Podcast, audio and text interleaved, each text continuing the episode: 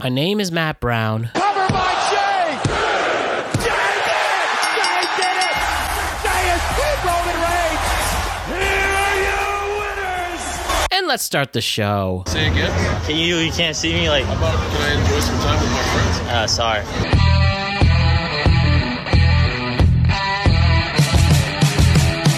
What's happening, everybody? The world is a better place because you are here to join us. My name is Matt Brown, and I am the host of the Productive Conversations Podcast. It is Thursday, July 6, 2023, the first show of July 2023 for this podcast, the 243rd episode, and an episode we're about to have a lot of fun reacting to Money in the Bank, one of WWE's biggest shows of the year, taking place in London, in England this past weekend, and there is a lot to talk about regarding it. So before we get into that with our crew, Ryan and Jose are with us again. I just want to remind you to like and subscribe to the Productive Conversations Podcast on all podcasts and platforms and YouTube. And don't forget, check out exclusive content regarding this show across all social media platforms. We're on Instagram at Productive Conversations Podcast, Twitter at ProdConvoPod, TikTok at Productive Conversations, and we're also on Facebook at Productive Conversations as well. And check out our YouTube page at Productive Conversations. So it is in the books. Money in the Bank is long gone, and a lot has taken place in that event. And also, the month of June is long gone, June 2023. Well, we hardly knew you. We had a lot going on. I'm sure lots of stress, but I'm sure lots of good times for many of you out there. Now, July 2023 is here, the halfway point of this calendar year, and let's make sure the second half is better than the first, as this show is in a semi-vacation week. I mean, we are doing a show after all, but we are going to enjoy it, and then we're back full throttle with 2 to 3 shows a week as per usual. So some good stuff ahead. We have a very exciting summer planned. We have NBA free agency next week, and we're getting back into baseball for our yearly MLB mid-season show. And then we have another Topic Thunder coming. We got some other game shows being planned, new guests, and all of that as we take in the beginning, or I should say the real extraordinary part of the summer of 2023. Let us enjoy every single moment. Enjoy those Saturday nights in July. And yeah, we waited a long time, and we were patient enough for this really, really good weather here in the Northeast. And by God, we're going to enjoy it before we have one hell of a football season, especially. So 4th of July was low-key for me. Really just enjoyed it with the family. I actually work like every single day pretty much, 7 days a week. So the fact that I got a real day off is a real winner. But we're still going to grind. We're still going to make this show great. And we're going to enjoy every second as we usually do. Seriously, we have a really fun summer of podcasts coming along the way. And let us include this show a part of all that fun. Plus, the Productive Conversations Podcast website launches at the end of the month. I'm getting a brand new web camera, and I have learned some new editing skills, so that just means more great content coming your way. We're going to look a little sharper on my end, and of course, we could do, more in-person shows regularly. That only adds to what we're growing here. So we're very lucky to have our team, very thankful to have Dolo besides us, and everyone who I usually do shows with, a great team of collaborators. And yeah, time to take this show to another level. So let us focus on today's action. Money in the Bank, as I said, took place from the O2 Arena in London, England this past weekend. The Bloodline has a huge beat, probably hitting the third act of this very long but intriguing story.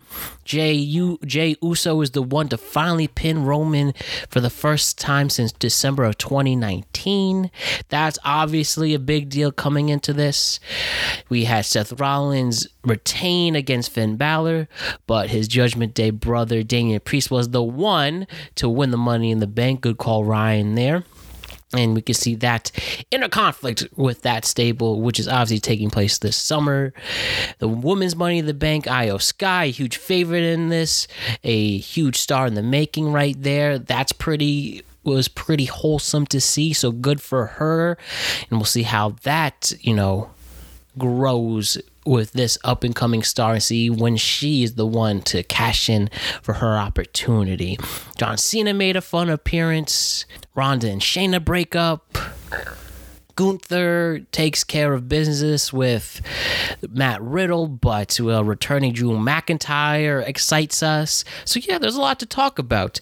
And let us talk about it with our guys, Ryan and Jose, and let's have some fun and a lot of laughs along the way. So rhyme intended, and now I intend to give you a great podcast as per usual. So let's do it. Show 243, 2023's Money in the Bank pay-per-view, or just say premium live event. Let's review.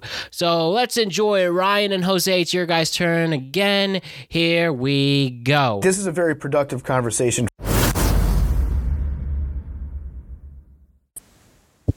Money in the Bank 2023 is in the books from the O2 Arena in London, England this past weekend. And we saw a major storyline take a huge, huge peak in the story.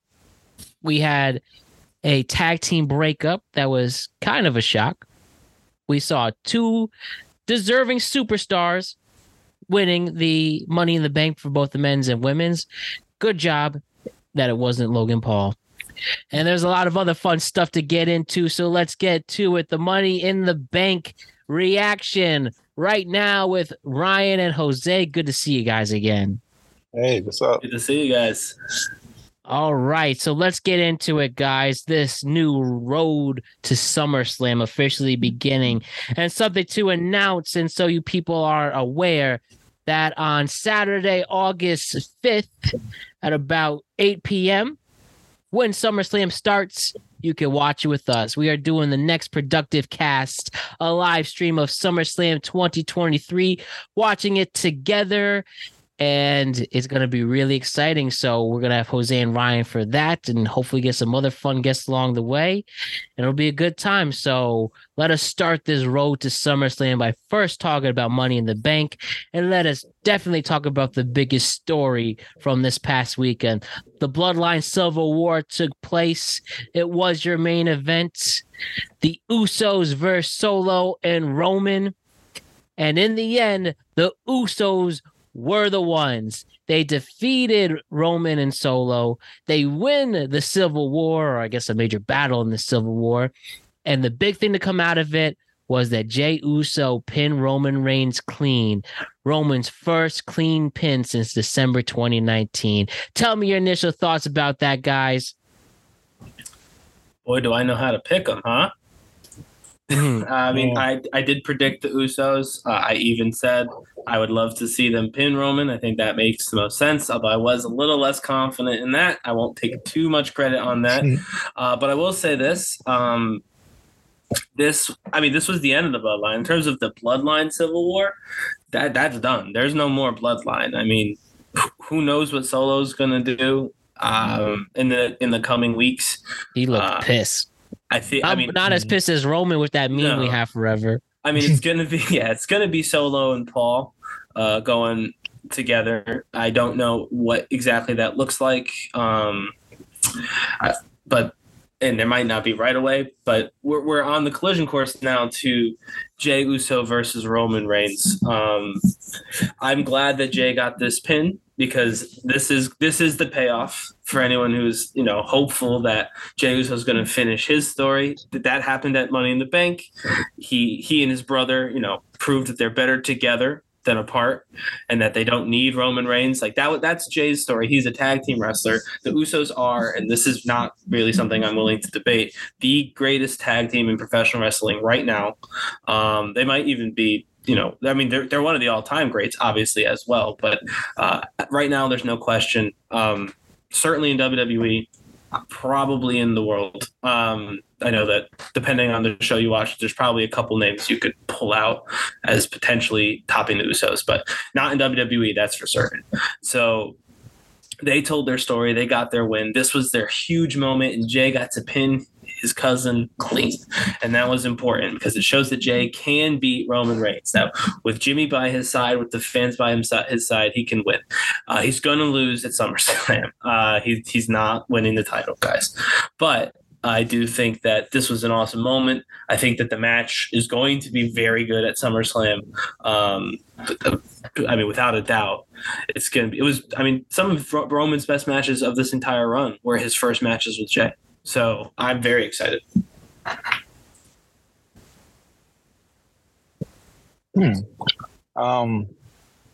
very complex on where they're going to go. I can see it's going to be Jay versus Roman, but I don't know about Solo and Paul Heyman, though. I mean, how would you get there, Roman, if we're expecting Roman Reigns? Oh, he'll just fade away. I don't think he'll attack Roman or anything. I don't think they'll do like a breakup. Keep in mind the trial of Roman Reigns is this Friday on SmackDown. Yeah, and I mean, they could walk away from him Friday. I don't know. I don't think they will. I think they'll tease that a little longer. And I don't think it's going to be like Solo attacking Roman or anything. I think Solo's going to walk away, and then Paul Heyman, as kind of a dig, is going to see, you know, he's going to see where the writing is. I mean, the Usos said it before this match. Jay is not trying to run this family. He doesn't want to be the future tribal chief of the family. That's Solo's deal. They, you know, Jay said that to Solo. And so I think Paul Heyman could, you know, as like the last betrayal of Roman Reigns, he could watch Solo walk away and he could follow Solo and be like, I'm looking for a Paul Heyman guy who's going to give me the most opportunity for the longest amount of time. Roman's the sinking ship. Solo's the future tribal chief. I'm going with him. It doesn't have to be a long, drawn-out feud. It can just be Solo goes on his own. And, I mean, we've got the world's weakest United States champion on SmackDown. Solo could snatch that thing up literally Friday night in the next segment. They could, Solo could walk away from Roman and become United States champion in literally the next segment, and nobody would bat an eye.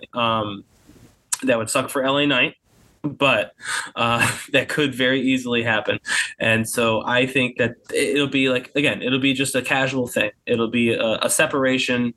Maybe down the line they'll pick it up. You know, they have to figure out how to keep Roman relevant to WrestleMania. So maybe a Solo feud in between could be something they do when Roman leaves after SummerSlam and then comes back in November or whatever. But I do think that this is the end. We watched the Bloodline implode. They're not gonna save it. I don't think they're even going to attempt to save it. If they're smart, they'll end it, you know, Friday. But they may give it till SummerSlam and end it at SummerSlam for more dramatic effect. Even though Roman keeps his titles, he loses his family finally, and the entire Bloodline is gone. I could see them doing something like that. But I think it'll be great, and I think everybody needs this. The Usos need to move on. Roman's going to go away, so it doesn't really matter what he needs. And Solo needs to move on. You know, Solo's been doing great work as the silent enforcer, but that character is silent. And so he needs to make a splash like he did on NXT. And I think that going solo while Roman is gone is definitely the way to do that. Solo, pun intended.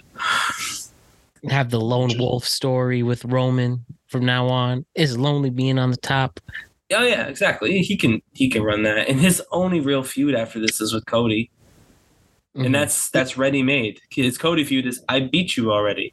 And Cody will be like, but not this time, you have no family. He'll be like, beat you once, I can beat you again. Like, you know what I mean? Like it's gonna be, you know, that feud is already booked. They don't even have to worry about that. They just have to get there. As long as they can get Roman to the start of that feud's already locked and loaded, ready to main event WrestleMania. So they're gonna get him through summer, let him go away for probably as long as he wants. And then when Cody needs to get that title, Roman's going to show back up. Do you not see Solo turning face? I mean, maybe. He's walking away from Roman, so he could turn face.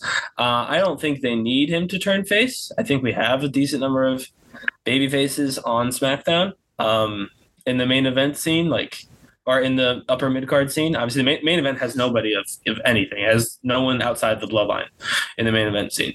But yeah, I think that they need just as many heels as faces on SmackDown to challenge for the U.S. title. And so I don't think he needs to turn, officially turn. Obviously, the Usos have turned. They are faces. They've been faces. But I think the turn of LA Knight has probably made that less likely because, I mean, he was supposed to be, you know, a top kind of obnoxious heel. But right now on SmackDown, you've got Austin Theory, but that's not working. Grayson Waller, he's pretty untested. I happen to like Grayson Waller as an avid NXT fan. You know, I write and cover about NXT frequently, so I know his work. I'm very impressed with Waller, but most people don't know Grayson all that well. So he's not a proven guy. We'll see how he does with Cena. So I could totally see Solo, you know, being the monster bad guy to hold that U.S. title and take on a couple of baby faces for a while until someone can dethrone him and he can move on to the main event. I feel like the U.S. title, LA Knight's taking it. I do too. I'm just, in general, I can see him sticking around that kind of area as you know, the primary heel. And maybe, yeah, an LA Knight versus Solo Sikoa. You have Knight and Paul Heyman on the microphone. That could be fun for a few months. Yeah, I feel like that's the thing. I can't get rid of, like, can't see Paul leaving Roman yet. Not until Mania. I just can't picture Roman Reigns turning face. If the reason why Roman Reigns turned heel was because he joined Paul Heyman. Well, yes and no. I like to think that he turned heel and Paul Heyman joined him. I like to see them as two things that happen separately at the same time. Personally, I don't know if I never got the sense that Paul Heyman made Roman a bad guy. I got the idea that Roman turned bad and Paul Heyman saw an opportunity. I mean, Paul Heyman's always been that way. But I felt like with the casual fans, you kind of emphasize that Roman is like... Yeah, this was their way to show... Yeah, fans like, no, Roman's a bad guy. Look, he's with Paul Heyman. But I don't think losing Paul Heyman needs to turn Roman face. I think, obviously, Solo joining with Paul Heyman will keep Solo as a heel. Paul Heyman is a heel character. And he as an accessory to a wrestler, makes them a heel almost by default. Well, CM Punk was not a full-on heel when he had Paul Heyman. So it can be done. But I think if he leaves, Solo won't be turning. But I don't think Roman has to – I don't think it's Solo leaving has to be a Roman turn. Again, it could just be a team parting ways. I don't think it's going to be a violent – fight, at least not right away. I don't think it's going to be, you know, Roman tries to get Solo back. I think Solo leaves Roman, and Roman just says, "I don't need you." You know what I mean? Like, well, whatever, F off. I don't need you. I kind of feel like the trend is always. I feel like at SummerSlam, Sikoa is going to leave Roman and protect Jay. It could be a violent thing where he like physically hits Roman. I don't know. I wouldn't do it that way, and I don't necessarily know if WWE wants to do it that way because I kind of feel like because they kept teasing it. Well, they teased it So I feel like, and the fans are going to want it, that's why I kind of feel like that's where they're going to go. Fans wanted Cody too, so they don't care that much about the fans. Don't care that much about what the fans want. But they are giving Jay versus Roman now. Oh, yeah. And the fans really wanted that. So they do give a little. They just make you wait for it 10 times longer. Yeah. Again, it could happen. We're definitely, if it doesn't happen Friday, it's happening at SummerSlam. But the bloodline is, for all intents and purposes, over. Right. I think that we learned that from an awesome match at Money in the Bank. I mean, everyone did well. The fans were awesome for this. The "if you hate Roman, stand up" chant. So Roman Reigns sat down. That was so fun. It was all very funny. Take your shoe off for Roman. There's a lot of people did. Take your shoe off, Roman. A bunch of people taking their shoes off. It was the fans were for wild for this. And English people really are the most passionate fans when it comes to clearly anything. Yeah, I mean, at least wrestling, and it showed. But it was awesome. It was an awesome match, awesome crowd reaction to Jay winning. Roman said, "I love you" to Jay. He did not. Allegedly. You don't think he said that? No, I watched that video 200 times. I didn't see him do. What about you, Jose? You think he's you read those lips? Or someone made that up. I mean, I can picture him saying that. I mean, yeah, I could picture it too, but it wasn't caught on camera. I mean, he was too. I mean, I can't see him. He was moving his lips, but I mean, I can't picture out "I love you." Someone, you know, I don't know what he said, but he did move his lips. But someone's editorializing. Right. He could have just said, ow. Yeah, someone's editorializing, which is fine, but it doesn't mean. Yeah, they're just clickbaiting everybody. Yeah. Just look at it. Yeah. Well, it worked. I was getting a lot of emotional Matt went for it. Yeah. Oh, everybody's posting it. Yeah. Let's talk about the men's Money in the Bank. All Ryan, you hit it again. Your pick for Damian Priest won. LA Knight didn't win. Stupid. Did not. Logan Paul not winning. Very good. But all in all, is LA Knight not winning stupid though? No, this is the right call. It's fair. It is a fair right call, I will say. But for the sake of fantasy, I wanted LA Knight to win. Yeah. But I understand it's the right move. But you were saying, Jose? I feel like now you want either you're now. You kind of notice with LA Knight now you're just like two. Like he's split in half. Now you got two people that really want to push him to the moon, like want it now, which I totally get because I'm kind of on that boat. But now you're just seeing a whole other side of hate where everybody's just considering him a freaking rock Stone Cold ripoff, which you could see blatantly. Fuck Kevin Nash for those comments. But yeah, exactly. Like you blatantly see it on Twitter and everything. It's like you're either hating on him, so it's like you're just copying a gimmick, or you're like, fuck this. Yo, he's my guy, and I want him to win. So, yeah. Go ahead. All I was saying, so they consider just somebody who does in-your-throat promos as The Rock and Stone Cold. Which, sure, I guess you can, if you really deep dive into that, that's anybody. And I guess this is going to be a lame excuse, but there's all these great WWE wrestlers who have borrowed, gimmicks from other wrestlers. And obviously like the Hulk Hogan admitting that he just stole his shtick from Billy Graham. And I believe Ric Flair did as well. They stole this shtick. I mean, it just depends on, how you're feeling in the morning on Twitter, and now maybe Threads making that type of comment. I don't think that's a reason to hate LA Knight. I think LA Knight's holding his own, being him. And just if you want to say somebody is, just a killer on the mic and insulting people to their face as The Rock and Stone Cold, well, you have to say that about CM Punk. You have to say that about John Cena as well. You have to say that about Paul Heyman. So, Kevin Nash needs to do what he needs to stay relevant in the spotlight, and he pulled it off. And enjoy your couple of days of relevancy in wrestling Twitter. Okay, like 6 things. Number 1, Logan Paul should win a singles title, potentially the WWE title, sooner rather than later. You can check out that entire article at RPP95, posted by Daily DDT. Check it out. Give it a like. Retweet, tell me how stupid I am. You wouldn't be the first person. We'll get into that in a different episode, though. I won't focus too much on Logan Paul because he didn't win this match, although I think he did very well in the role he was asked to play.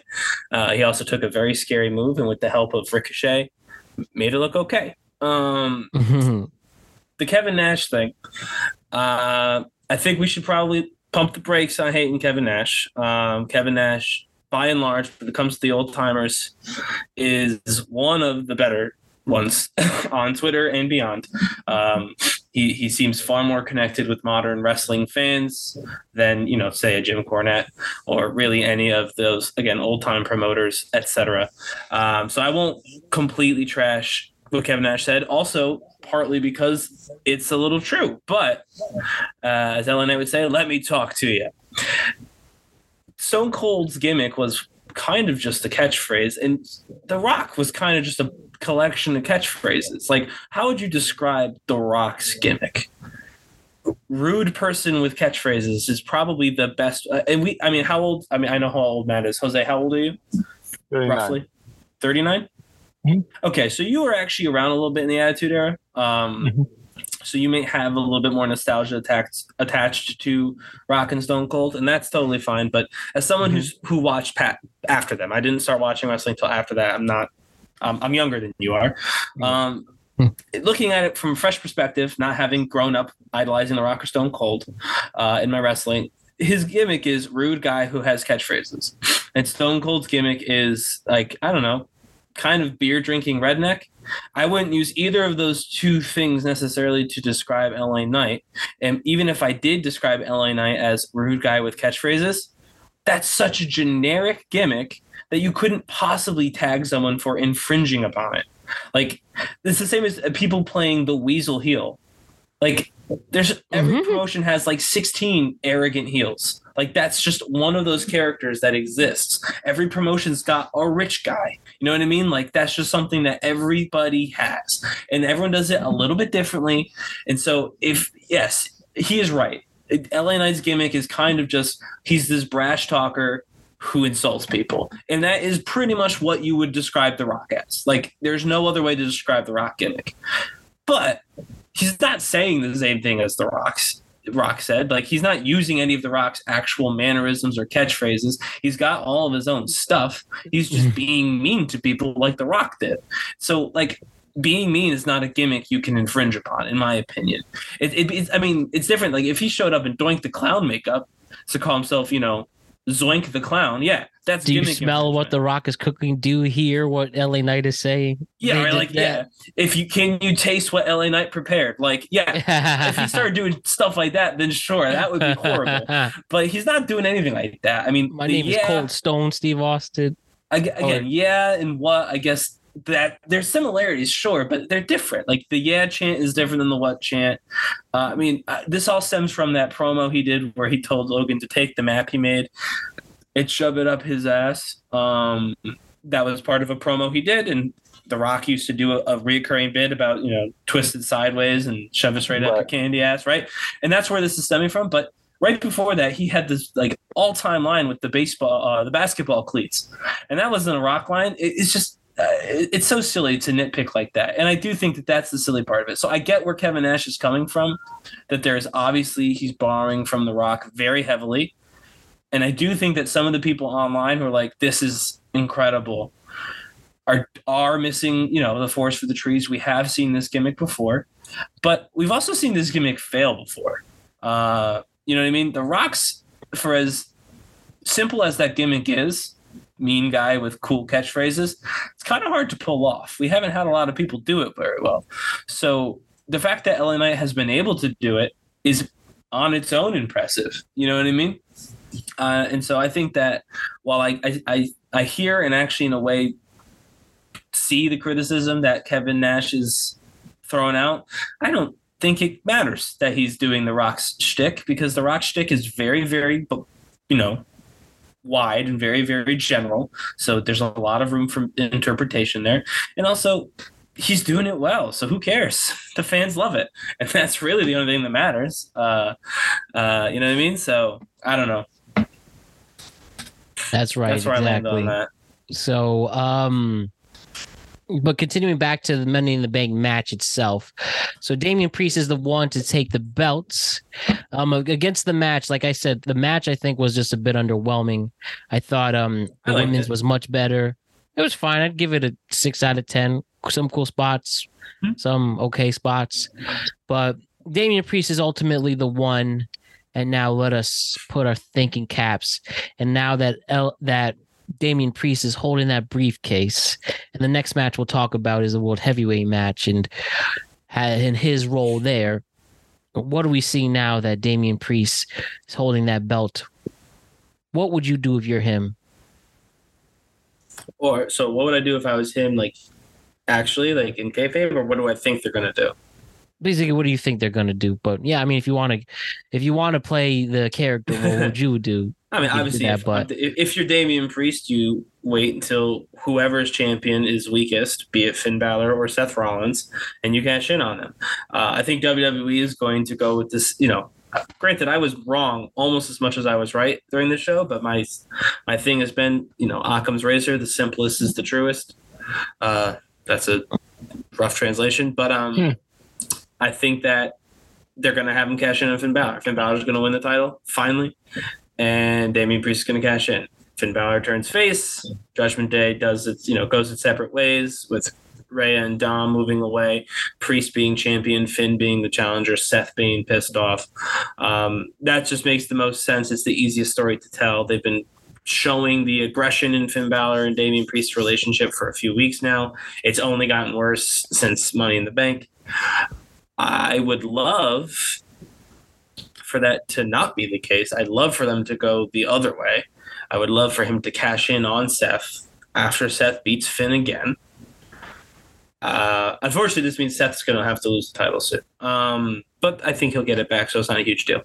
And then Finn attacks Priest, jealous that his friend was able to, you know, take his hard work and cash in on it, whereas Finn's been waiting 7 years and still couldn't get the job done. I think heel Finn is better than the face Finn for WWE. They know how to book him better as a heel. And so I think that it would work much better if he went from challenging Seth for the title to challenging Priest for the title. That's just my personal opinion. I don't think they will do that. But if I was in charge, if I was booking, you know, what's going to happen next, I think that's a more compelling character arc for both men. Priest thinking he was, you know, doing the right thing, cashing in on Seth, not on Finn. Like, you know, his boy couldn't get the job done. No disrespect. So he came in and he got it done. He won the title for the Judgment Day. And then Finn, you know, lets that jealousy kind of sear into his mind. And he loses it on, you know, his teammate and destroys the Judgment Day. That would be how I would do that personally. And hopefully they do it that way. But I think it's probably going to be Finn wins at SummerSlam, where he won the title the first time. Big celebration. Finally, after all these years, gets his win back on Seth. Or gets his win on Seth, and Priest cashes in on him. That's probably what's going to happen. Yeah, honestly, you want to know what I think Finn's going to cost Damian Priest the cash in. You really? They're going to do another field cash in? I like that better because it adds a little spark and it makes Finn's character grow some more development from that. He's going to – I love Damian Priest, but he's not old enough to hold that title. And if he is, compared to who? Brock Lesnar, you're going to think Brock Lesnar will beat him. You think Seth Rollins in a rematch clean, you think Seth Rollins. Cody Rhodes, you think Cody Rhodes. He's not over enough to where you can make the people believe that Damian Priest can win clean. So what I can see Damian Priest cashing in and Finn Balor costs them. He's out of Judgment Day. I don't think they're going to disband Judgment Day at all. They're just going to hear Priest? The Priest will turn good. I can see him build them up slowly, get him up in the ranks, and then he might win it. Finally get like a one-on-one and you can believe he can get it. I just can't see him cashing in and winning it on anybody. I can see them. They're going all in on Finn Balor turning heel. Like he will be the number one heel. Yeah, he seems to be. I like that a lot. Yeah. So I can totally see Damian Priest coming in thinking fucking what's his name? Let's just use the example. Cody Rhodes, it looks like it's going to be a triple threat. They're aiming a triple threat with Cody Rhodes, Brock Lesnar, Seth Rollins. Seth Rollins barely wins the triple threat. Damian Priest comes in to cash in, and there's right there when you think right when he hits the freaking move, like his finisher on Seth Rollins, there's Finn Balor betrays him right at the end. Everybody's like, what the hell, right at the end. I can totally see that. Yeah. And they can just replace him because like they're saying, everybody's saying, what's his name? Is going to join, and you can build him up. Yeah, McDonough, you add him into the mix and put him in the story where it's supposed to be Finn versus Priest one-on-one. McDonough comes in, and you just now established him on the main roster, upper tier. You just established Damian Priest as a full-fledged number three baby face, and you can move on from there, and you kind of level up everybody. I just personally can't see Damian Priest being world champion at all.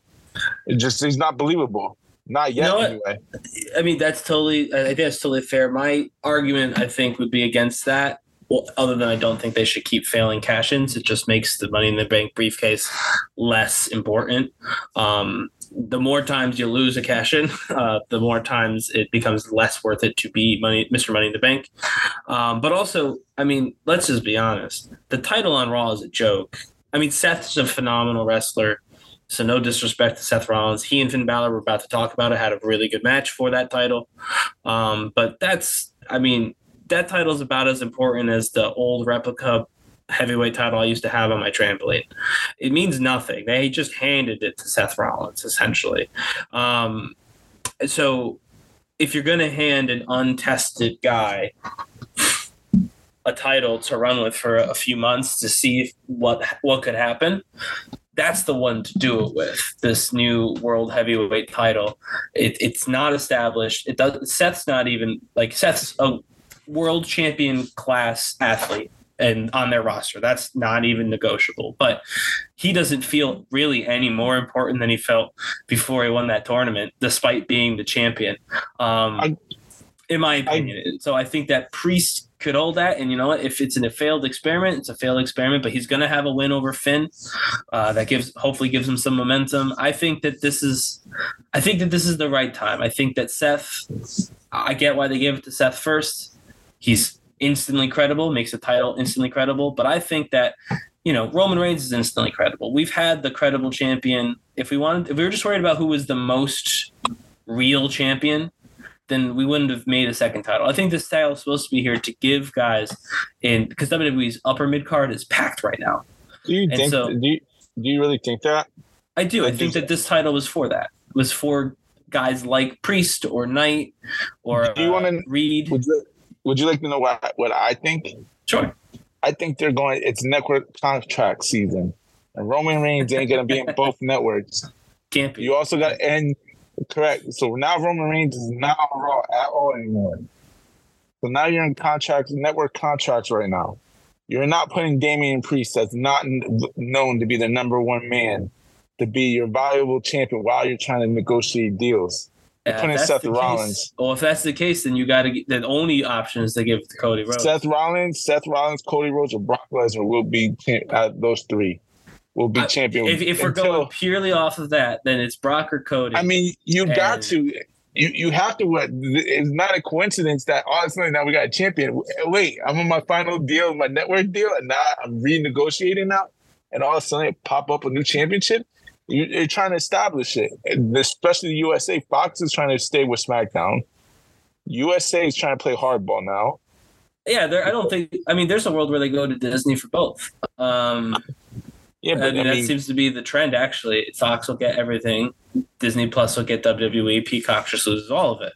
But I don't think that. I mean, you might be right. And honestly, if somehow Seth gets inserted into this Brock Lesnar-Cody rematch that we're getting, then I'll agree with you 100%. If that becomes a triple threat match, then you're 100% right. They'll probably do exactly what you said, because that means they're going to put the title on Brock Lesnar to be like, look at what we got for you. Please keep it. Okay. And if they do that, that will be nonsense, because this title's entire existence is supposed to be as a working title. So I'm taking WWE at their word. They've done really well thus far in the Triple H era of telling fans what to expect and then delivering on that promise. WWE told me like 6 times in a row, right after Cody Rhodes lost in the dumbest booking decision in WrestleMania history. I'll say one of. No, I think the dumbest, because look at the situation we're in because of it. I mean, I don't know. And I don't want to say the, because I'm sure someone could be like, oh, actually one time, you know, Stan Van Houston, like, you know what I mean? So like, I don't want to get into that, but clearly one of, and they told me that this new title was the workers title. This one was going to be defended all the time. This one was meant to showcase the top talent, the people who are there, who are putting in the work. No one. And I actually do mean this for against LA Knight as well. This is just facts. He got over massively on the microphone. No one has put in more work in the ring than Damian Priest so far. I mean, he's had standout after standout performance, and they've made him lose all these performances because he can take it, because he can look good in a loss. And so I think that they're going to reward him. I think they're going to reward him with the win. I mean, they obviously made him Mr. Money in the Bank. And I think they're going to give him the title. I don't think it'll necessarily be a long reign, but I don't know. I think that they've got Cody, they've got Brock, they've got Seth. They have all these people on this show.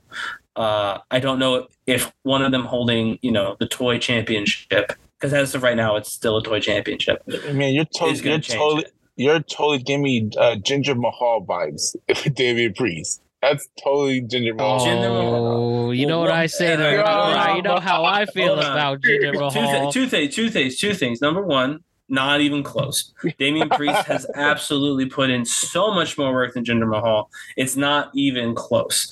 I'm going to say something to get us in trouble. Bad Bunny has gotten a lot of props for Puerto Rico. Bad Bunny is not out there by himself. Twice now, Damian Priest has gone out there and helped Bad Bunny look like a gazillion dollars.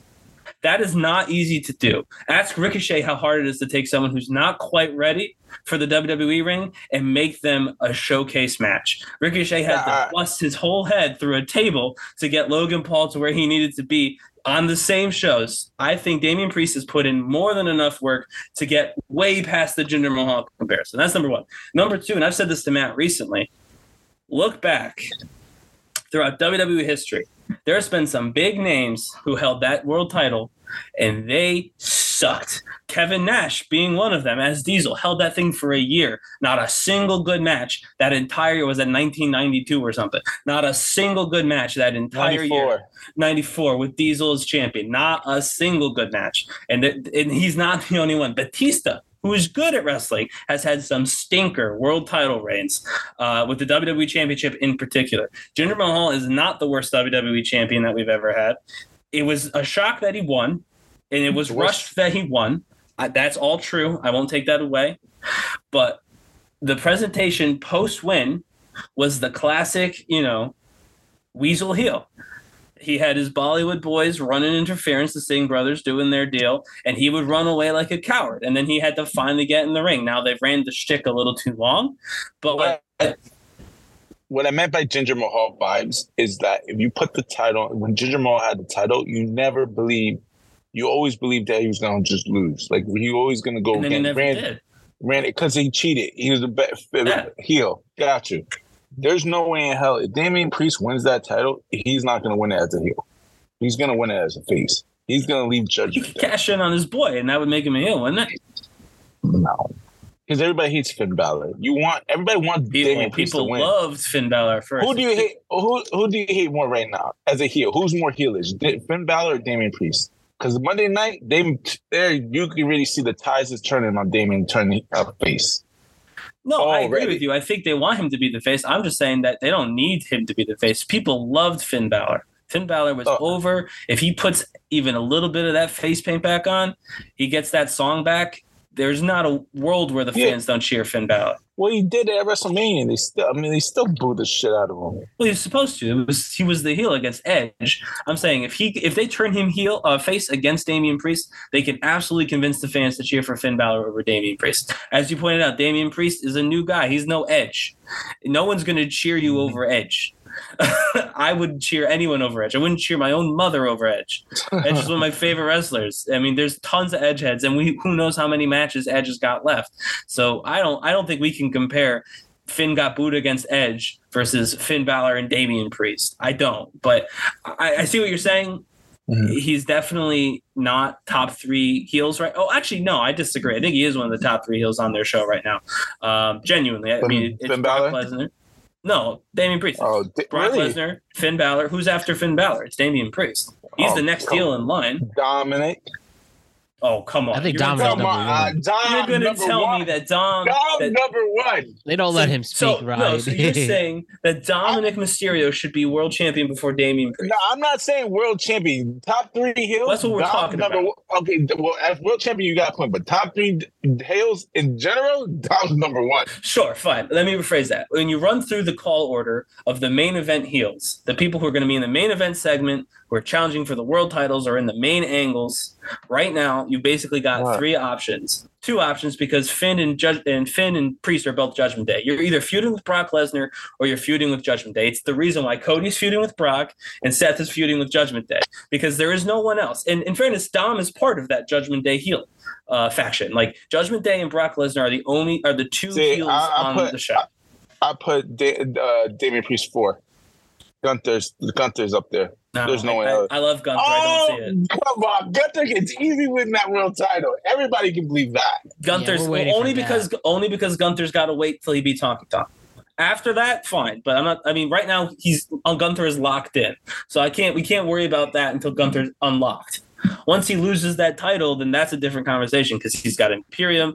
He's super over. He's awesome in the ring. I'm not actually critiquing Gunther as a choice. I'm just saying because we know WWE, we know that they got to wait till Honky Tonk's done. You know what I mean? So, like, yes, Gunther's got multiple world titles in his future. I'm not at all critiquing that. I'm just saying that right now he's stuck as IC title holder until he passes Honky Tonk Man and Randy Savage. So I really do think that because Gunther has to be in the mid card because of his championship. If you're looking for a main event match, like who are the people who are going to fight Cody Rhodes or Seth Rollins every week? And it is Damian Priest, Finn Balor, or Brock Lesnar. Those are the people involved in those segments 100%.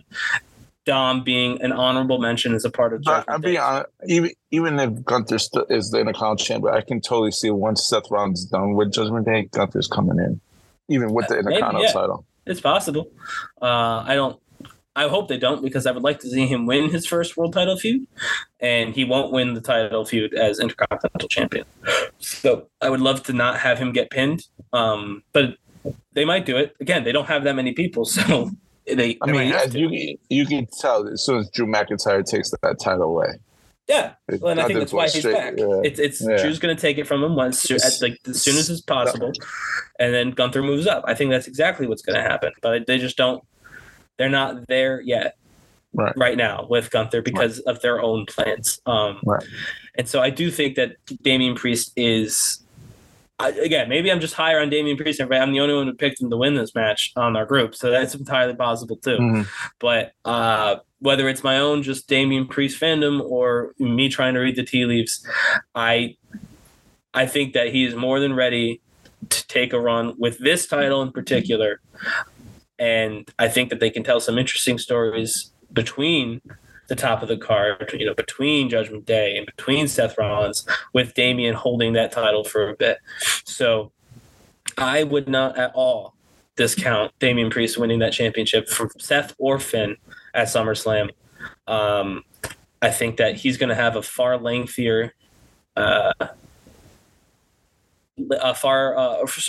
think Io's going to have a far lengthier run as Miss Money in the Bank than he is. I think they're going to get that off of him quickly, regardless. Any other final thoughts regarding this, or also with Seth and Finn battling? Pretty much all the points were hit in that, so it's a good combined segment there. But anything regarding those match itself, I think was fine. The world heavyweight one, and Damian Priest. I tell you this right now, Ricochet is fighting Logan Paul at SummerSlam. Ricochet got one shot to get him out of the. Get him out of where he's at now. And if he blows this one, you might as well get ready to sign your AEW contract because he's done after this. If he messed up this one, he got one shot. You think he could pull it off? Yeah, he can. I mean, you ever seen Lucha Underground, how nasty he was? If he can pull that up, and the problem is if he can, Logan Paul can keep up and don't try to do stupid shit like they did at the last, even though it was Logan Paul's fault, and it's doable. If anybody can do it, it is Ricochet. I see him live. He's amazing. If you let him, give him a chance to do it. I think Logan Paul put the trust in him. Right. Oh, yeah. I think it's doable, but it's a lot. It's like a world title shot because if he can pull this off, he's gonna get up there. He's gonna be in the upper tier mid cards. He's going to be up there. Like I said about Damian Priest not moments ago, he got so many flowers for what he did with Bad Bunny. And Ricochet is going to do the same thing with Logan Paul. And he has the benefit of Logan Paul being a legitimately talented athlete. They have for now for a little under a year set up Ricochet as Logan Paul's whatever. It's nemesis. Stunt double. Yeah, because they had it in the Rumble too. These two have been kind of linked for a little while now, and now they're doing this match. I think that I don't know who's going to win it. It could be Logan Paul because he's lost. In fairness, Logan Paul has lost every single match he's been in since last SummerSlam. Oh, Logan Paul is definitely going to come over. Yeah, so just to be clear, Logan Paul is going to beat Ricochet, but I think he's going to put on a very, very good match with Ricochet, and I think that. The people backstage, flippity match. Yeah, the people backstage are going to notice that, and I think Ricochet is going to find himself in a much better position post-Logan Paul than he finds himself in pre-Logan Paul. And you think about it, like freaking Logan Paul is putting Ricochet over on his podcast right now. Millions of people listen to his podcast, and he's getting so over. Yeah, Logan Paul has done plenty for Ricochet, and Ricochet is going to help Logan Paul massively. Correct. For in that match, and Logan Paul's good. Logan Paul's a good wrestler. He's a phenomenal athlete. I think that's going to be a good match. He can totally be put in that Kofi Kingston spot. Oh yeah, I mean, if Kofi you can build up with the title after that. That's why I'm saying 20 years down the line, but he did do it. But you can slowly, if he does really great, you can slowly build him, like a slow build to him. Mm-hmm. Like anything is possible for Ricochet. I think so too. And Prince Puma was an awesome character. Lucha Underground, my favorite wrestling promotion of all time. I will say, to answer Matt's question before we move on, Finn Balor has been putting in awesome work. I think that we a lot of that was missed in our conversation. We won't have time to really cover it, but Finn Balor has been doing great. I said this on the last podcast, and I do mean it. If this was a month removed, if the first match was SummerSlam, if they had found something else for Seth to do at Money in the Bank, and everything that Finn was doing now, he started doing, this week, I could totally have seen him beating Seth. He's been doing so good. His self-righteous heel, but it you feel it because it kind of makes sense. I think he's been phenomenal, and I think that Finn, like you said, outside of Brock Lesnar, is the top heel on Raw, and I would love to see that continue. Again, with the jealousy angle, and let him be that number one heel because he's killing it right now as the heel on Raw.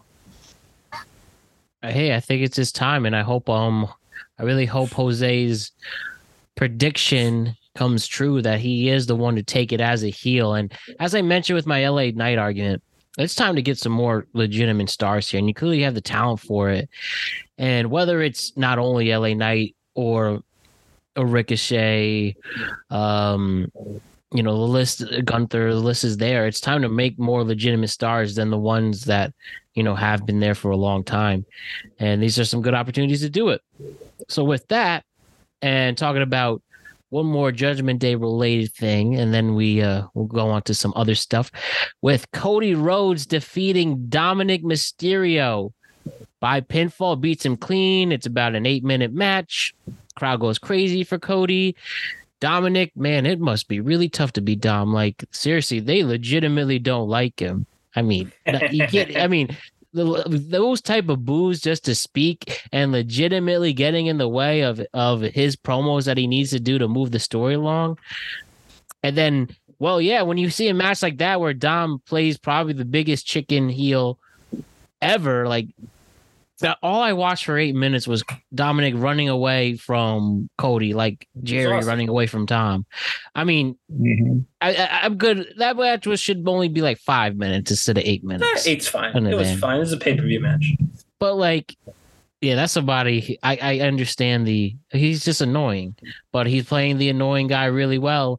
And we'll have that grasp, I guess, with his mommy. But What else do we think about this where Cody did his match to get his Money in the Bank paycheck? We obviously know it's going to continue with Brock. But regarding this match itself, what did you think? I overthought it a little bit. There are some unconfirmed reports that Brock was originally scheduled to run in during this match, and then they decided between Drew and Cena that they could just save Brock for Raw, which is what happened. Not Randy. But I overthought it, and that's okay.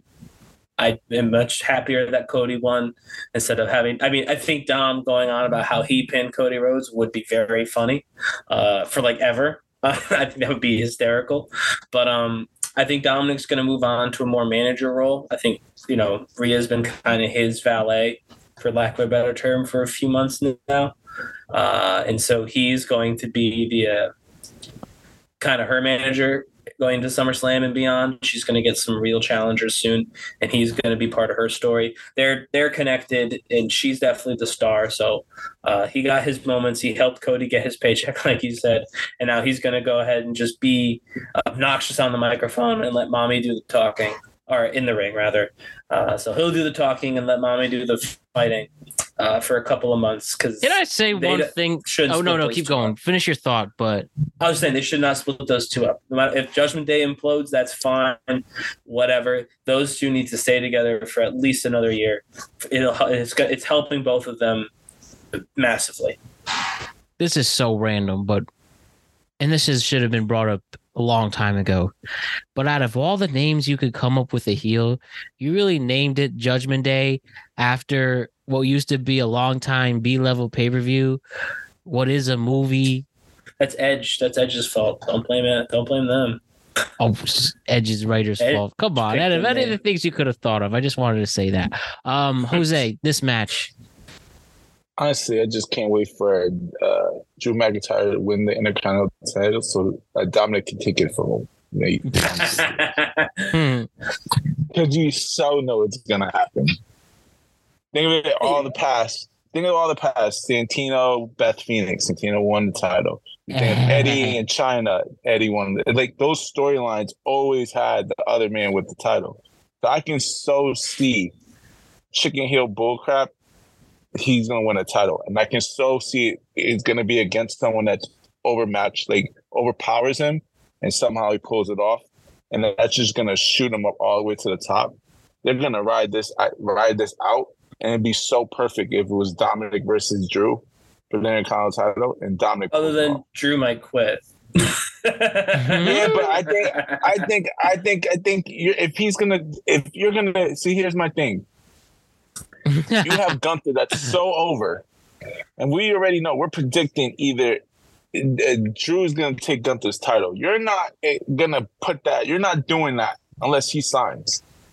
Right. Exactly. Yeah.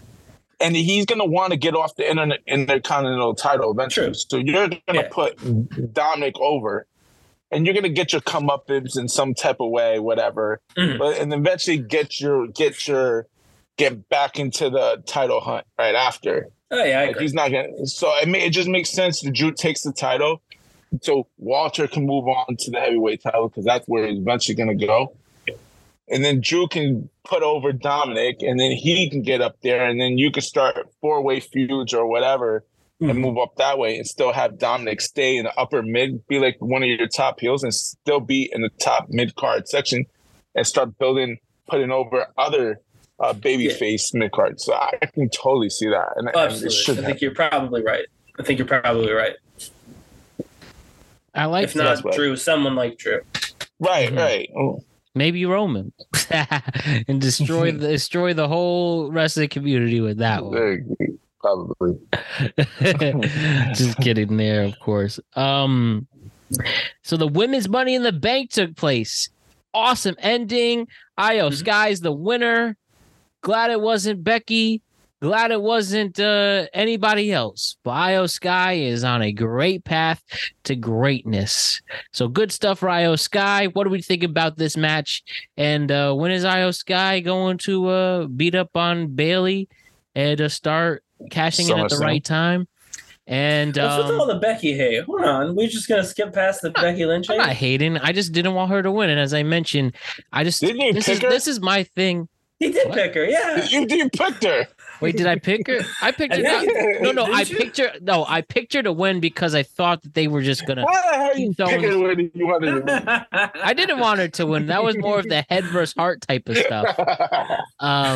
But yeah, I did pick her to win, but I didn't want her to win. I also. This is my thing about just creating new superstars. Like I love, of course, the people who've earned it, but just it's somebody else's turn. And this isn't a great example of that. And with Io Sky now, having the second longest Money in the Bank, women's Money in the Bank reign for 5 days. She just didn't cash in. There's a lot of cool things that can lead to that. But before we get into that, the match itself, what would you think? Dude, London loves Bayley. Made me wish I had picked Bayley. Made me wish Bayley had won. They sang to her the whole match. It's so fun. But I think the match was good. It was really good.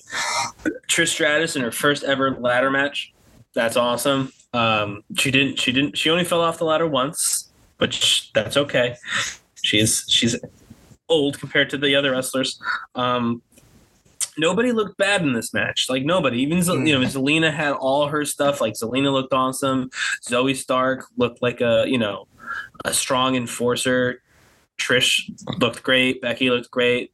All of the damage control. So I think this match definitely was cleaner in some ways, not in other ways. I mean, women's ladder matches have a complex history, but I think this match definitely was more entertaining in my mind than the men's. And everyone looked good in this match. Everyone looked okay in the men's too, but everyone looked really good in this match. And so I think that that helped it a lot, helped make Io feel like more of a, I think it made her win feel better, because I'll be honest, everything that you said about Damian Priest, I had a little bit of that with Io. She's super phenomenally talented, but she does sometimes feel lost behind Bayley, as opposed to Judgment Day, where they feel a little bit more equal parts. Wow. Finn, Priest, Dom, and Rhea. I think damage control is very clearly Bayley, and then under Bayley, like, you know what I mean? So I think that there was definitely, it almost have been like if Zoe Stark had won, where it's very clearly Trish, then Zoe, like it could get tricky, but because everyone did so well, I think it's kind of easy to ignore that. Be like, you know, like everyone did awesome. It'd be cool to see what happens. I think they're clearly trying to get us to Asuka versus Io. Do you think so? That's what I mean. The fans have been clamoring for it. I don't think she's cashing in at SummerSlam. I think that they're going to do like a triple threat with Bianca, Charlotte, and Asuka at SummerSlam. But I could see Asuka winning that match and then Io coming out. I don't know how Bayley figures into all that if they just go right into it. Other than, I guess, Bayley doing what I said Finn was going to do, getting jealous of Io's success and attacking her. That's definitely happened. Would love to see them find a way to get Bayley back to being a face. It's been a long time. Hearing London cheer for Bayley repeatedly over and over again made me miss old Bayley, where we could just cheer for Bayley and like Bayley and have it not be weird. So I would love for them to figure out how to keep Io as the heel and make Bayley the face when damage control splits up. But I don't, that's much harder to do and much more complicated, and it's probably not as good television. So I think they'll probably do what I'm saying they're going to do for Finn, by making, you know, having Finn cash in, or having Finn attack his buddy after the cash in is successful with Bayley. And that means they're probably going to have, like I said at the beginning, Priest cash in on Finn. Because those stories are too similar, they have to differentiate them somehow. So in one case, the Money in the Bank is going to cash in on the not Money in the Bank person in the group, and in the other one, the person who didn't win Money in the Bank is going to attack the person after successful cash in. So you pick which one you want to do. Which I know which one I'd prefer, but I think that that's probably what they're going to do: is Asuka versus Io. And then they'll have that match. They're both like, Japanese, right? Just to make sure. They are, yes. They are both Japanese wrestlers. Yep. That'd be pretty historic. Yeah, and I think that, again, I don't think that the cash-in will be the only time. And they'll do this in the Tokyo Dome? No, probably not. But I don't think the cash-in will be the only time. I think that they'll do they'll have a proper match afterward where Asuka challenges Io for the title that Io stole from her through Money in the Bank stuff. And I think that match will do well. People will be really excited to see that match. Both wrestlers are very good. Io has been phenomenal in every match she's had on the main roster. So, all right. I'm thinking Io's just going to cash in regularly and will be a champion for a while. I think they're going to use the Bayley feud for a little bit, kind of mess with everybody and the timing of when she's going to cash it. I think she is going to cash in on either Asuka. I can see Asuka or Charlotte. Yeah. Because Charlotte, I can see Charlotte winning it from Asuka. Charlotte takes too many freaking vacations. She wins the title, she puts someone over, and she leaves. Yeah. It's always good to beat Charlotte, right? So you can never count that. You always look better after beating Charlotte. Right, exactly. So I can totally see Charlotte beats whoever's the champ, Asuka or what's her name, Bianca, and then comes in Io and then takes it from her, and then you got to kind of get a setup feud. You can go with Bayley again. You can bring with Asuka. You can set up a lot going on with Io. A lot of differences, but you need to keep Bianca Belair away from Io? Is Bianca Belair? Yeah, of course. Is Bianca Belair a heel or a face? Didn't she cost? What's her name? She's technically a face, but she's definitely what? I didn't see SmackDown. Did she cost Charlotte Flair the title? Like, what the hell happened there? Yeah, I mean they're beefing, but no, she's not turning. We got to remember, Charlotte Flair is my favorite female wrestler of all time. She's also thoroughly unlikable.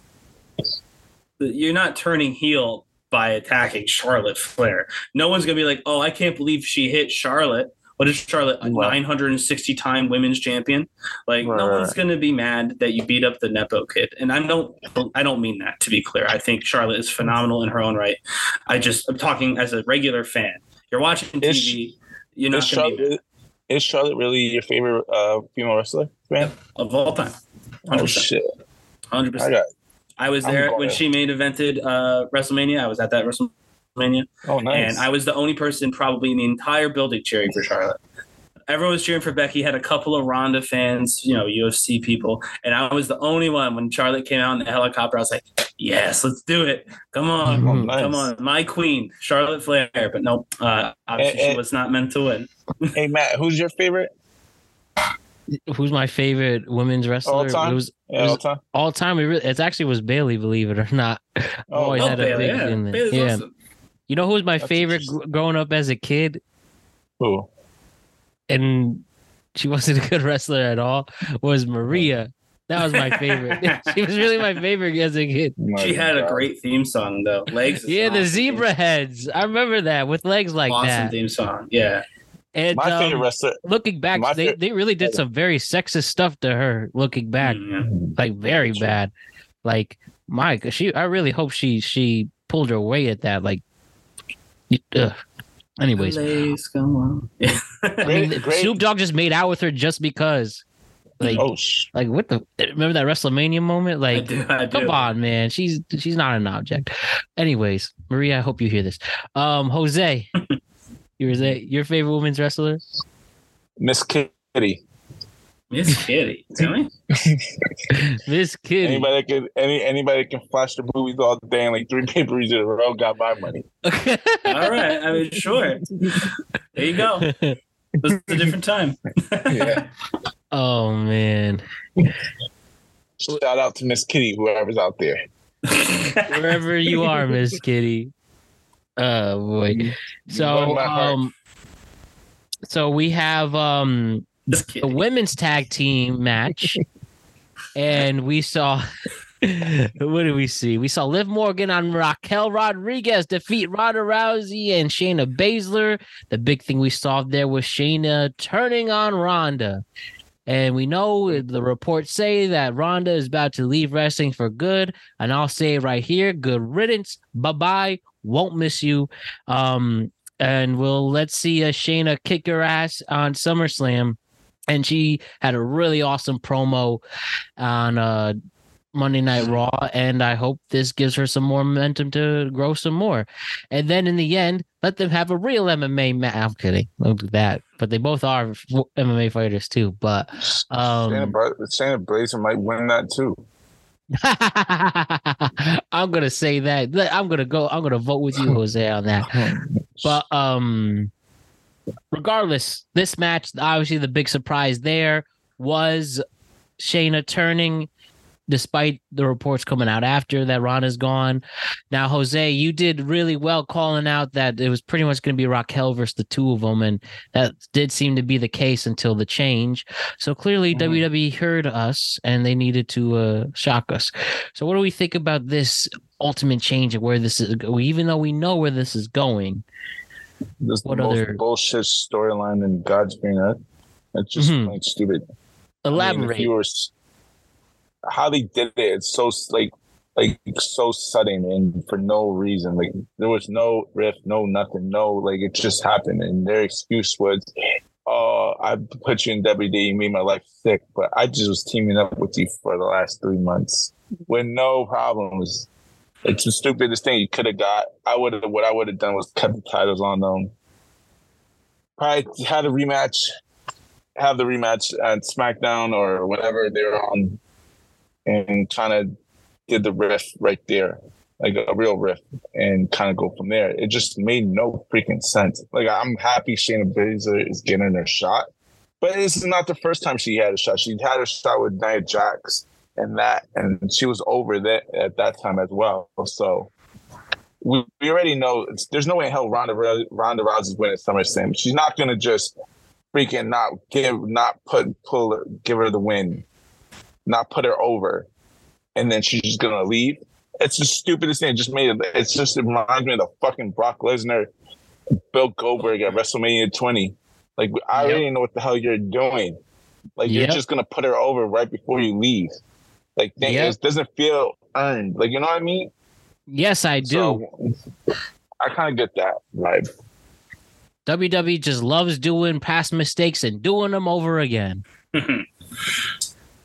Ryan, are you as cynical as us? No. Well, first I'll just say, listen, Rhonda is no Miss Kitty, but we can't completely cross her out. She did do a lot for like the women's main event. That would not have happened without Ronda Rousey. So women's wrestling does owe Ronda Rousey some bit of gratitude. I do think this last run has been particularly horrible from Ronda. She's not been good on the mic because she doesn't like it. She'd rather be elsewhere. Exactly. I agree with you, but she's been horrible. I'm just saying, in general, her celebrity, like completely unrelated to WWE, but her celebrity was kind of important to get women's wrestling to where it is now. That's just wanted to put that aside. This was super rushed. It doesn't make sense. There was a much better version of this where like Shayna was pulling all of Ronda's weight for like a couple of weeks, you know what I mean? Like a couple title offenses, title defense after title offense. Ronda drops the ball because she doesn't care. You know what I mean? Like she's just there for a paycheck, and Shayna has to do all the work to keep those titles. And then finally, they get to a match like we saw at Money in the Bank, and Shayna says, "You know what? Screw this." Chokes out Ronda, be like, "Do it yourself," and leaves, and Ronda loses. And then Shayna can come out, cut that same promo with the added caveat of, "I've been carrying you for weeks. I brought you into WWE, and I'm sick to my stomach that I did it because you blah, blah, blah." All this stuff she said. Like, she could have done that. It would have taken 2 extra weeks, 3 extra weeks, and a couple title defenses. And maybe Ronda's contract doesn't allow for that. I don't know. I don't work there. So this might have been the best they could do. I do think, and I've always wanted them to do something like this. I actually wanted to do it Becky versus Shayna back when that was the feud, right around the time Shayna got called up. I wanted them to do a cinematic match with Shayna inside like a cage, like an octagon style cage. I don't want it to be live. I do not want them to set up the octagon. I'm not looking for a brawl for all. Like that's a horrible idea. None of those are good ideas. I do not want to see them do a real fight. Are you talking about the Owen Hart versus Ken Shamrock in the little bow cage? No, I was talking about. I mean, I'm talking about several things all combined. I don't want a UFC fight in WWE. If I want to, when I want to watch a UFC fight or an MMA fight, I will turn on UFC. I will turn on Bellator. Those are the people who know how to do that. They know how to produce it. They know how to make it look interesting. But WWE, when we were experimenting with all of their cinematic matches, Firefly Funhouse, whatever, I thought it would be cool to get almost like a grimy dive kind of gym, like those gyms you see in those movies. Like it's clearly like an old gym, like a rock, like the Rocky movies. Yeah, exactly. And have a UFC cage match. And I wanted it to be Becky and Shayna at the time, and I thought that would be a really cool cinematic match that could give Shayna kind of like her cage fighter grit back and give us something to like think about. When we think of Shayna, we think, oh, that cage fight. And the way that we kind of think Bray Wyatt, Firefly Funhouse, obviously I don't think it'd be quite as successful, but it could be. I mean, cinematic matches, they run the gambit, right? And they have, I think, a shot to do that now. And because, I mean, Ronda fancies herself an actress. I don't agree with that. But she certainly seems to think she is. Terrible. Yeah, she's Entourage movie. Think she is. Fast Six. Yes, but no. My point is that she'd be willing. I'm clearly to do a hater. Cinematic match. Well, you are a hater, but that's okay. She'd be willing to do a cinematic match, and I think that it could hide the fact that Ronda only has about 6 moves and doesn't really care that much. I think it could give Shayna a signature win in a format that would be instantly visually very interesting, and so and again, this is all fantasy. They've done, and it also saves the inevitable boos that are coming out. It does save the inevitable boos as well. But I really do hope that they take this opportunity to do something interesting. Ronda's leaving. Like I said, you know, to circle it all back and connect it, Ronda is leaving. She's been horrible.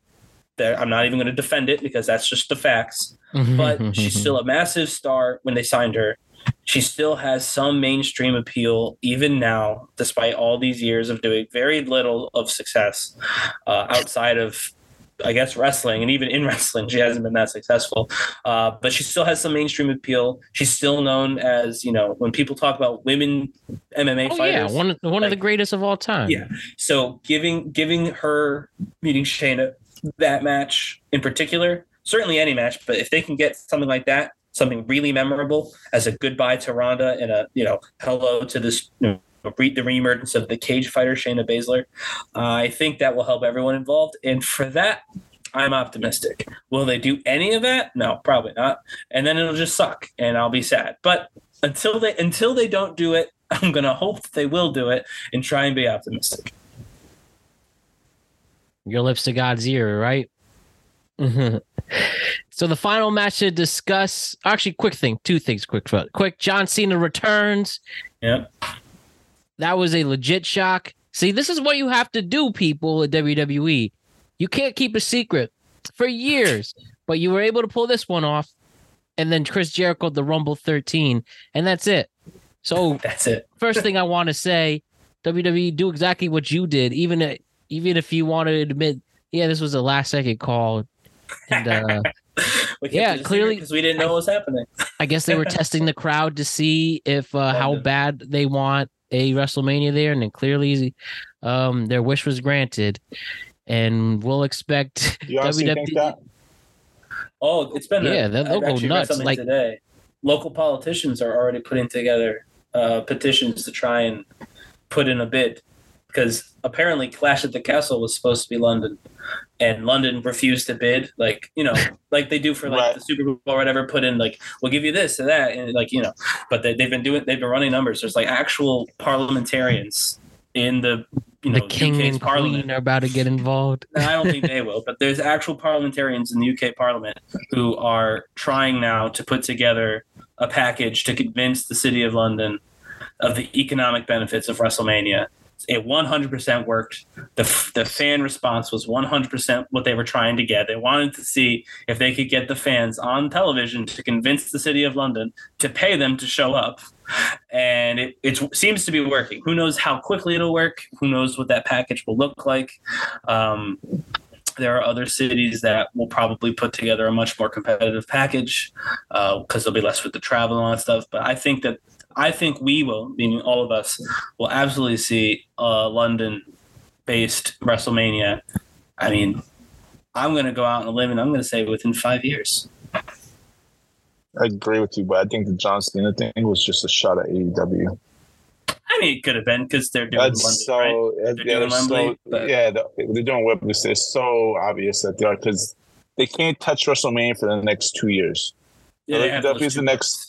WWE is booked and they announced the one after that. And from what everybody's saying, it's in the United States. So you would think the closest you can get London is in 3 years. So you're going to talk about, is anybody going to remember this pay-per-view in 3 years? In 3 years, London's going to get another pay-per-view by then. Yeah. It's a shot at AEW because their next pay-per-view is in London. And they're letting everybody know that. Whatever 74,000 or whatever they're at right now. They're a very high number. Yeah, I think it's like the last I heard was 74,000 or 75,000 they're at. That they're going to blow it. They're going to blow that number apart. Yeah. And I think that John Cena thing was just the hype. Everybody be like, yes. Like, we want WrestleMania. Yes, we got this. And like, they're showing AEW. Yeah, you can have your all in or whatever it is this time. You're going to hit your number, cool. But when we want WrestleMania here, we'll sell out and have 100,000 people there. Yeah, they're definitely going to do – and they're going to do Wembley, obviously. It's only big enough. So they're going to – yes. There's definitely some AEW comparison there to be had. Realistically, it's all timing. Think of all the time. This is perfect timing to do it. Like, kind of throw a shot at them. It's obvious. I mean, they're going to come to London within 5 years. That's absolutely. Eventually, you kind of see the but trend. London did say no. I will say, London, the Clash at the Castle again was supposed to be in London, and they asked for a bid, and London just said no. London did not put in a bid, and that's why Cardiff got it, because Cardiff did. So there is definitely some hesitance on the side of London, according to the news that I've been reading. That they on were the BBC. I mean, it was from a London paper, yeah. And so it is like something that they are going to have to negotiate. It's not like it's not a foregone conclusion, unless WWE just takes the cost on the chin and does it. But I don't think they want to. So there will need to be some negotiating, and I do think that the fan response only helps in that, right? To be like, listen, we want this. Your fans want this. It's good for your city. Let's like stop messing around and let's get some numbers on paper. Like, I think that's probably part of it. But yes, they also wanted to make sure everybody knew that WWE's got fans in London, and those fans are going to show up as soon as WWE shows up. And AEW and everyone, but AEW in particular, should keep that in mind as they do their Wembley show, which by all accounts is exceeding their expectations and is doing awesome numbers. So, which is good. I mean, obviously, better wrestling for everybody is better. Period. So, are they going to bring William Regal to the negotiations? I don't know. Maybe if I mean, you gotta have to, right? I thought it was William Regal and Paul Burchill. Paul Burchill, I think he's still with. Is he still with them? No, he's a pirate. Remember that? Pirate Paul Burchill. Things get a little hairy over there. They got a pirate with the wooden sword. They make him walk the plank. better than his second character, that's for sure. The final match. Wasn't that his second character? His first character was supposed to be the third character. Incest. No, that was the incest came after. Incest was after the pirate. Yeah. I can't believe this is my cousin, and we sleep with each other. That was his character before he got fired. I would have been a pirate my whole career. Be like, don't make me sleep with my cousin. Just let me be a pirate. There really is a sick human beings who actually decided that and put that on his name's Vince. Yeah. I know. His name is Vince. Sick human being. Singular. Come on. You don't remember the Katie Vick storyline? Come on now. It's as bad as it gets when necrophilia is involved on a mainstream network like that. Look up Claire Lynch from TNA. That's pretty bad too. But even the censors have to approve that, or there's some there really are. You know, putting their back to that. I mean, well, nothing really beats the live sex celebration. That was an actual thing. That is as risky as it gets. Have not done that yet. Missed opportunity that hasn't happened yet. Oh my god! And if I don't want to know how horny people are for that. That'll be a tough day on Threads and Twitter. Drew McIntyre for the title, as we discussed, that needs to happen. They pay homage, yeah, definitely. But it's got to be twice as funny. It's twice as goofy. It cannot be serious in any way, but they have to announce it as if it's serious. Unbelievable. Final match was Gunther and Riddle. Gunther beat him pretty bad, but we had a returning Drew McIntyre kicking ass, and we love seeing that. And though Randy Orton didn't come back, it seems that RK Bro and Drew are teaming up. You know, what were the suggested names? Mac and Bro, Mac Bro, all of that. Well, Imperium has 3 people. Drew and Matt are 2 people. So they need 1 person to join them, to go up against them at SummerSlam. And that's, I guess, the only thing we really care about regarding this feud. Is Randy coming back for SummerSlam to do that 6-man tag match? That's what's happening, right, guys? Poor Sheamus. We don't want that. We want Randy Orton. That's definitely not Sheamus. I don't know that Randy's actually ready. I know that I saw the reports that Randy's ready. I saw it. Right, 2 weeks before that report came out, the report was Randy may never wrestle again. So how you go from may never wrestle again to returning at Money in the Bank in like a week and a half, that means that one of the 2 people doesn't know what they're talking about. I think, Either, I, Go ahead, sorry. No, I genuinely, to go from I may never wrestle again to actually I'll be back next week means one of the two people who was reporting these two stories is just making it up. And it could be the person saying he may never wrestle again. That's a total clickbait headline, you know what I mean? But so is Randy Orton returning at Money in the Bank. Those are both clickbaity headlines. I don't know that Randy Orton is healthy. I've heard nothing that makes me feel like he is healthy. More so than isn't. Like, I've heard nothing to be like, oh, he's definitely coming back versus, oh, he may never wrestle again. I've heard equal numbers of both. So I don't know that we can be like, oh, Randy's coming back for this because he may never wrestle again, according to some people. So, you know what I mean? I can. So the real answer is there was an interview with Bob Orton Jr. saying that he was going to retire. And that, so Bob Orton's old school 1980, he's going to kayfabe the shit out of it. He's going to make you believe he's not coming back. So I don't believe it. Plus, Bob fucking had, like, he just had issues. So I wouldn't believe anything he. And then you go listen to the Kurt Angle show. I don't know if you ever listen to his podcast. He's talking about Orton's almost ready to go. Right, yeah. So it's like, who are you going to believe more? Kurt Angle that just tells everybody, doesn't kayfabe for anything and just give everybody the facts without really thinking twice?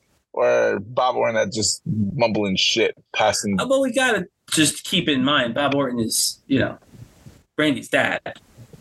Yeah, but Bob Orton's kayfabe. The guy, he could be. Yeah. I'm not saying he's not. This is the same guy back in the 80s walking public with an arm cast. His arm is totally fine. Like I totally get that. I get that he's a creature of the old school with the kayfabe. I get it. But also, if you were retiring, your dad is someone who would know that. You know what I mean? Like, I don't think we could just discredit, oh, he's probably lying. Like, maybe. Yeah, but I don't know. You know what I mean? Like, it's also very possible he's retiring and he told his dad, yeah, listen, man, my back really hurts. I got real fucked up. I can't do this anymore. I can't do this and pick up my kids. Like, that's a totally reasonable thing to have, for Randy Orton to have said. And so I just don't know that we can be sure that he's ready. And maybe the plan is Randy Orton unless, right? Randy Orton is the third man unless we don't have Randy Orton, and then we'll throw Sheamus in or whatever, you know, call Tyler Bate up to the main roster or Ilya Dragunov, whatever. You need to start with Tyler Bates. Come on now. I'm picking a British guy. That was what's wrong? What is wrong with Sheamus? Nothing's wrong with him, right? He just hasn't been on since WrestleMania. He's just not doing anything. Yeah. That's what I mean. Like, he's around, he could do it. And there's other European wrestlers like Tyler Bate, Ilya Dragunov, and NXT. If you want to do a one-off thing for like one show, like so. Again, maybe it's Randy Orton, unless, and that's totally possible. I don't know if we can promise it's Randy. Sheamus is a good pick. You're good with that because I feel like if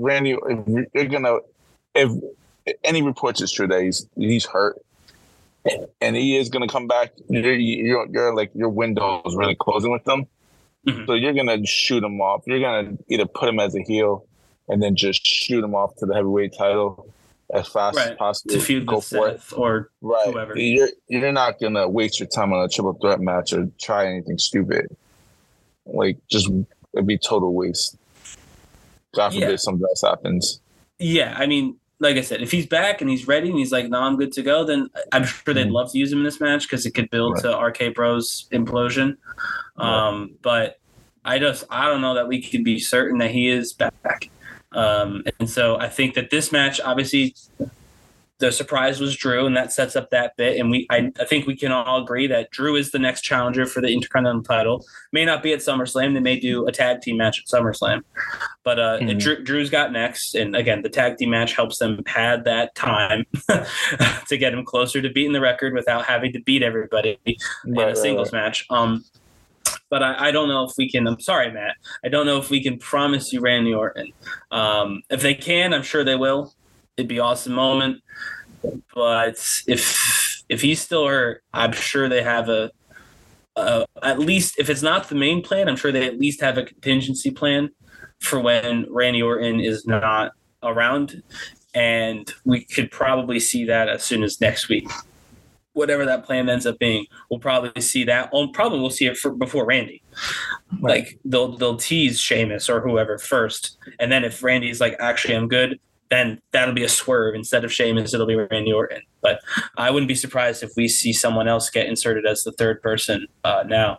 What if, it could, and also it could be, I mean, I don't even know what show Sheamus is on. It could be someone like Ali or something too. Like it doesn't, I don't think that this is necessarily going to be a massive trio to go against Imperium, especially if Imperium is going to end up winning. Oh, that's right. Sheamus is on SmackDown. Right, which, I mean, no one, the Triple H certainly doesn't care about that, but, you know, right. if other people care, then they may just go with Ali. That's what I said, or another call-up that they can just put wherever because none of it matters. Mm-hmm. But, yeah, I don't necessarily know that we can be certain that this is going to be like a massive six-man match. This could very easily be Drew McIntyre, Matt Riddle, and somebody against Gunther and his friends. And that's that, you know? Yeah, we'll ultimately see what happens. People do like to talk on the internet. I'll just say that or tweet, but you'll just have to see it from the man himself, and hopefully it is him in the ring sooner rather than later. But that will wrap it up. We will see you in a few weeks when we predict what happens at SummerSlam and, of course, the live stream itself. And we're going to have a lot of fun while doing it, guys. So I just want to thank Ryan and Jose, and we'll see you guys very soon. Jose and Ryan, great work, gentlemen. And then as we announce at the end of this podcast, one of the next productive casts, probably the next one on our calendar, will be live streaming SummerSlam 2023. That is going to be a historic show, and we're going to be there every single second and every single minute with you. Remember, every second counts, and that's going to be a great show to live stream, and we're all going to enjoy that August 5th, 2020. So that's going to be something to look forward to. That'll be our next wrestling show, and you're going to love it. I just want to remind you to like and subscribe to the Productive Conversations Podcast on all podcasts and platforms and YouTube. And don't forget to check out exclusive content regarding this show across all social media platforms. We're on Instagram at Productive Conversations Podcast, Twitter at ProdConvoPod, TikTok, Facebook, and YouTube at Productive Conversations. So we are back next week. We are going to talk about all the NBA free agency moves once again, and a lot has been updated since we talked a couple weeks ago, so we're going to do that and release it to you on Tuesday. You know, our reactions to Grant Williams going to Dallas, to Kyrie resigning, to Chris Middleton resigning. Hopefully by time we speak, we have a landing destination for Damian Lillard, even though we all know he's going to the Miami Heat most likely. Once it is official, we can delve in and soak in why that is significant. So that's going to be exciting. NBA free agency and offseason moves next Tuesday. And then next Thursday, a Major League Baseball podcast, the first time since opening day, really.